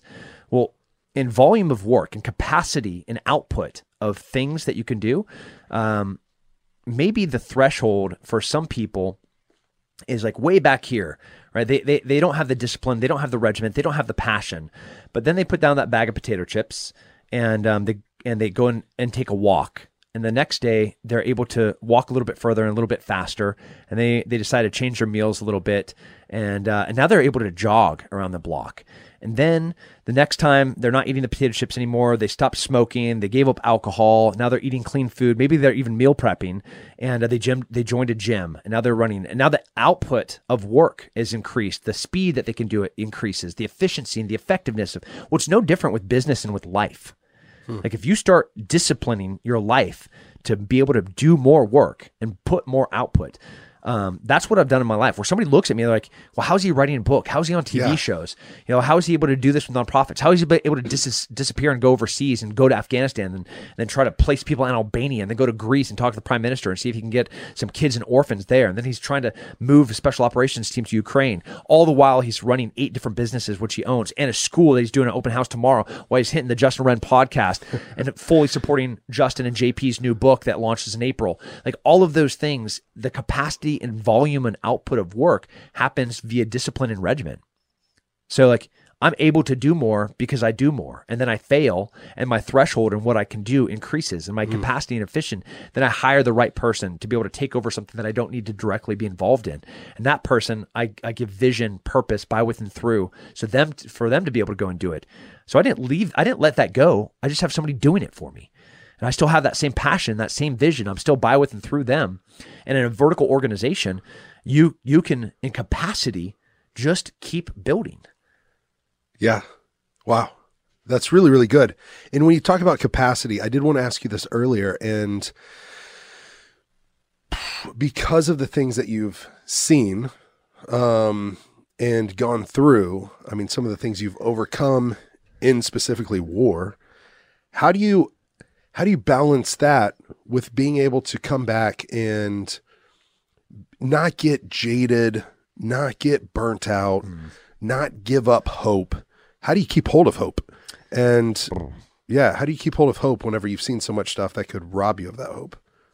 Hope of humanity, you know. You've Yeah. you've had your seems like you still have a new sense of restored hope in humanity, although it's balanced and you've seen all the evil. Yeah. Um, I think if everyone accepted and acknowledged that they're not helpless and that they can do something, whether it's a bully, f- somebody standing up to a bully, right? Like you just have to acknowledge that you can do something. or or an entrepreneur, you know, a, a stay at home mom is like, man, this is tough. My my husband is working a nine to five, but he has to commute, so he has to leave at seven thirty. He tries to get the gym, so he gets up at six. God bless him, right? And then he comes home. He doesn't get he gets off at five, but it's an hour long commute through traffic, so he gets home at six p.m. So the thirteen hours of his day is gone, right? And she's like, I can't live like this. I don't see my partner. My my kids don't get to see the dad. Um, so she like starts doing something. She starts making candles. Like she just does something. She's not helpless and the, and and when you accept and when you acknowledge that you are not helpless, that you can do something, what can you do? Well, I mean, that's up to you. Yeah. You can fucking do anything. Yeah. You just have to do something. But it starts with the acknowledgement and the acceptance that you're not helpless. Hmm. And then, man, go and do. Then do more. And then do more. And then change the world. Yes. Wow. Well, man, thank you so much uh, for being here being on the show. Like you were one of the the top guests I wanted to pick, and so Well, to make it happen, thank you. I mean, the dream list, like you were on that, and so I'm really really grateful. Um, I do have a couple questions for you because Scars and Stripes, uh, that's your book. That's it. You can pre-order it now. You Can. Yep. Yeah, and that'll be available probably everywhere, right? Barnes and Noble, Amazon, Yeah, everywhere books are sold. Great. You can get it right now. Um, what would you like to plug for people to go check out and see? I mean, follow you at Tim Kennedy online. Yeah. Check out your website, Sheepdog Response. Um, go pre-order the book. Uh, man, if you read it, Justin, don't think less of me. Okay. Um, there's it, it is. I wrote it in the first person in present tense, and uh, to m- help people understand what I was experiencing and feeling in that time while I was making really bad decisions. It's really easy, you know. Hindsight's crystal clear. You know the the Monday morning quarterback where you're like, ah, Sunday game, we totally could have won that. Had we done this? Yeah. Well, it's it's Monday. Of course, we can look back and, and realize the changes and the adaptations that we could have made. So the way that I wrote this book was in that moment, complete failure. You know, in that moment, a horrible decision. You know, catastrophically horrible. That's hurting lives and and and loss of life.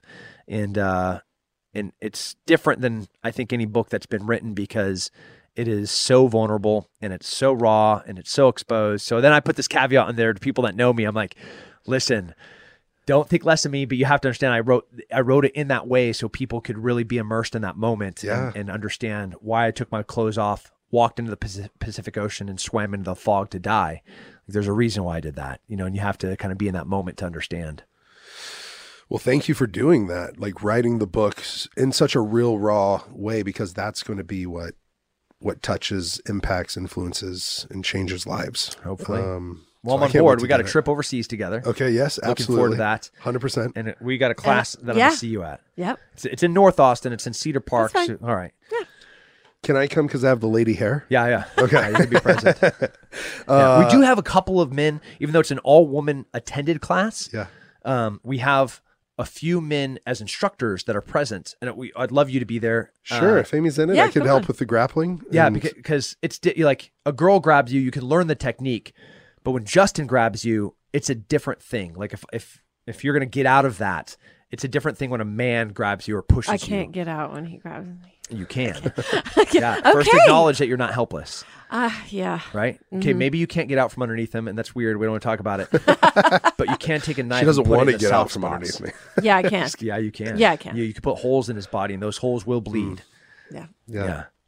Wow. Thank you for the opportunity I for you to be here today. I love you, man. Yeah. I love you so much. We're changing the world, right? yes, right. absolutely. We're not helpless, and we're letting other people know they're not helpless. They're not. I love that. There's always hope. Yep. Yeah. So, uh, anything else that we could let people know that you're doing? No, stay safe, stay free, um, fight, don't be helpless, and get on board with the freedom train. Yes. Like the pendulum of freedom feels like it's swinging back to common sense and logic and critical thinking, where like people aren't going to like just look at the news and be like, okay, I'll just do what this person's telling me. Instead, they're like, that's not the best thing for me or my family. So kiss my ass. I'm going to do something else. Like that's what I want Americans to re- realize that we carved our existence out of the wilderness, you know, and, and we fought wild animals and uh, and ate their flesh to be able to survive. And then the British were like, ah, but we're going to tax you on this, and you actually don't get a say. And we're like, cool, we're going to kill you. So we're free. So we're free. Um, that's who we are. Yeah, And let's not forget that. absolutely. Wow, what an episode. Thank you for being here. Yeah. Love you, bro. Yes. Hey, don't forget to send your overcome stories to overcomepodcast at gmail.com. And also rate, review, subscribe, and follow Overcome with Justin Wren.